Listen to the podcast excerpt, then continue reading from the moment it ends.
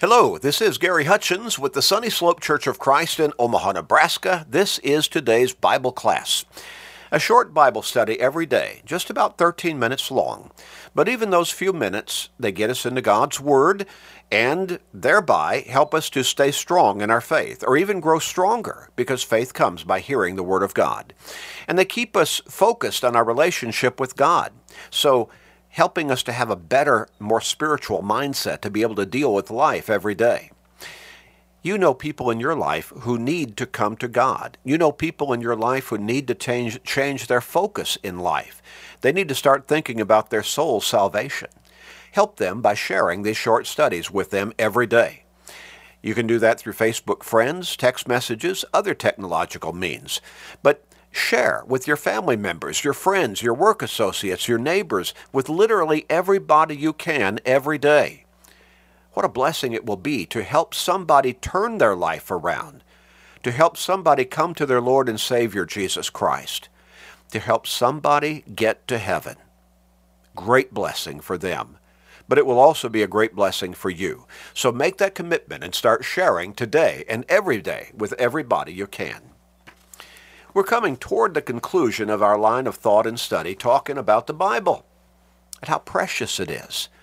We began by asking the question what will be next week's best selling book? The Bible is the answer. Well, what about the week after that? Uh, the Bible is still the answer. The week after that, uh, yeah, you guessed it, the Bible again.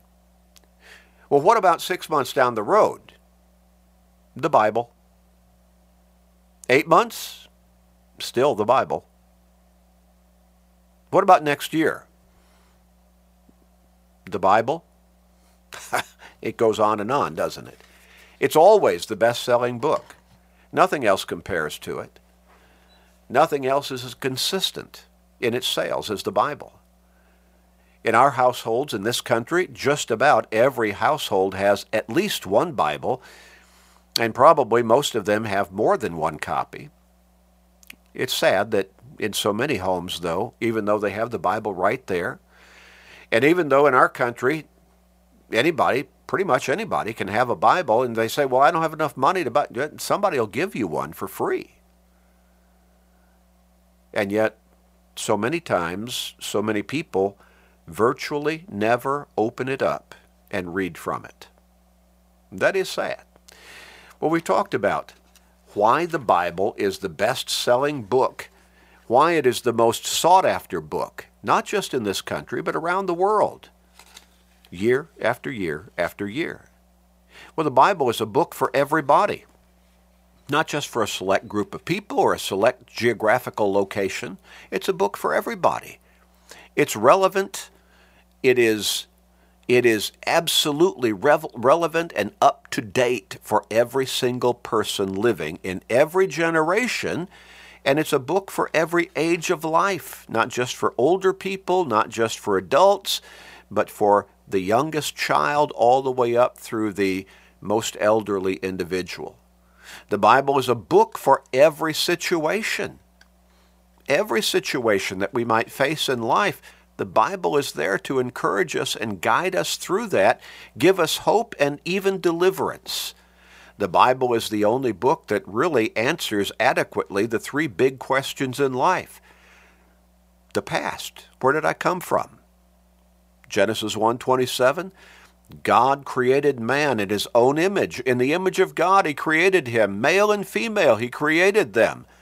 So God made me unique in that He made me in His image, with a spiritual being within my physical body, and that is a soul. The present, what am I here for? What's my purpose in life? God created me to be with Him. To be with Him, to walk with Him through this life in faithfulness, but also to be with Him in eternity. Matthew 7, verses 13 and 14. Oh, yes. The future. Where am I going? What is my destiny? Heaven itself. That's what God wants me. That's where God wants me to be. That's what he wants my eternal destiny to be. He wants to, me to be with him in heaven. He created me to be with him. So the past, the present, the future, the big three questions in life, and let me tell you, these are questions that a whole lot of people who are not faithful to God through Jesus Christ, who are not Bible students, they don't know the answer. They keep groping around. They're living in a state of somewhat confusion when it comes to these three big questions of life, but they don't need to stay confused because the Bible gives them the answers. The Bible is the only book that is truly alive. As the Hebrews writer wrote in Hebrews 4 and verse 12, that the Word of God is alive, living, and powerful, and sharper than any two edged sword, piercing even to the dividing asunder of soul and spirit, and of the joints and of marrow, and is a discerner of the thoughts and intents of the heart. The Bible, its words are like seeds planted in the heart of the individual and they grow, they flourish in the life of that individual who plants them and lets them grow and nurtures those teachings within his life. The Bible is the only book that correctly, maybe I should say the book that correctly tells us how to be saved. The Bible tells us by way of understanding the applications and the teachings laid out there, right there for us.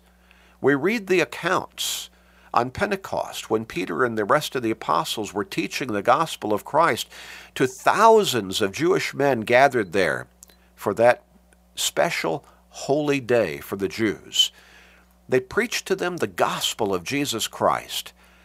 And when you look toward the second half of that text, in it, it tells us that many of them were cut to the heart, and they asked Peter and the rest of the apostles, Men and brethren, what shall we do? Acts chapter 2 and verse 37. And Peter gave them the answer God's word. He said, Repent. You've rejected your Savior. You've got to accept him. You did not believe in him. You've got to believe in him. You did not walk with him. You've got to come to him and you've got to surrender your life to Him. Repent, He said, and be baptized, every one of you, in the name of Jesus Christ for the remission of your sins. You come to Jesus for forgiveness and salvation. God sent Him as your Savior, the ultimate sacrifice on the cross at Calvary. He died there, thereon to cleanse you, to give you the opportunity to be cleansed of your sins, of your guilt through the blood that he shed on that cross. John 3:16, Romans 5 and verse 8. You must repent of your sins. You must believe in Jesus with all of your heart. What does John 3:16 say again? For God so loved the world that he gave his only begotten son that whoever believes in him shall not perish but have everlasting life. Jesus said, If you do not believe that I am He, you will die in your sins. John 8 and verse 24. God's Word guides us to faith. Faith is not something that's, that's blind, that's kind of wishy washy, that's willowy out there. But faith is true belief that is based upon substance and evidence, Hebrews 11 and verse 1.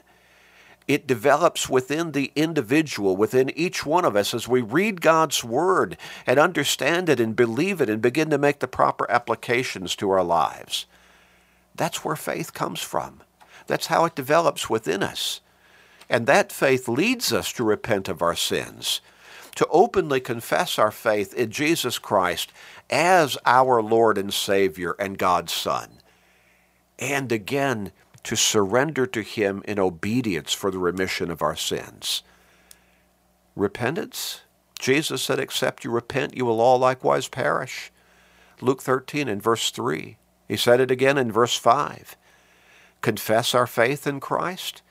Jesus said, Whoever confesses me before men, him I will also confess before my Father in heaven. Whoever denies me before him before men, I will deny before my Father in heaven. Matthew 10 verses 32 and 33. Be baptized for the remission of my sins? Yeah, Jesus told the apostles, make disciples of all the nations, baptizing them in the name of the Father, the Son, and the Holy Spirit. Matthew chapter 28, verses 19 and 20. As Mark recorded those instructions from the Lord, Jesus said, Go into all the world, preach the gospel to every creature or to all creation. He who believes and is baptized shall be saved. Forgiveness comes as we're baptized into Christ. Jesus sent a man named Ananias, a Christian man, to teach another man, Saul of Tarsus, who was not a Christian. He had been an enemy of the church, but he was coming to believe in Jesus. And so Ananias went to him and said, Why are you waiting? Arise and be baptized and wash away your sins, calling in the name of the Lord. Acts 22 and verse 16. And the Bible tells us about the life of faithfulness, dedication, obedience to God on an ongoing and consistent basis. Jesus said, Be faithful until death, and I will give you the crown of life. That crown of life means eternal life in heaven, where there is no more sickness, no more sorrow, no more pain, no more suffering, no more dying, no more sin. The Bible, the Bible, God's Word, guides us all into that message of hope, into it, all the way through it. And guides us to our ultimate future destiny if we will live by those teachings. The Bible is the greatest book ever written, the greatest book that ever will be written. It is the best seller every week. It is the most sought after book on the face of this earth. It is the book of true hope. We're going to finish this study next time hopefully and prayerfully, motivating us to do some really serious self-reflection. Please be sure to tune in. Let's pray now. Father, Father, help us to see the preciousness of your Bible and to embrace it, Father, but not just as an object, but as truly the book that guides us to eternal life with you in heaven, the book of hope, the book of peace, the book of direction, the book of strength, the book of guidance, the book of life. Help us, Father, to embrace it, to study it, to love it, to cherish it, and to share its teachings with everybody we can to their salvation, to their strengthening, to their recognition of their true identity as being created in your image. And we pray to their salvation, but also, bottom line, to your glory. Please forgive us, gracious Father. In Jesus' name we pray. Amen.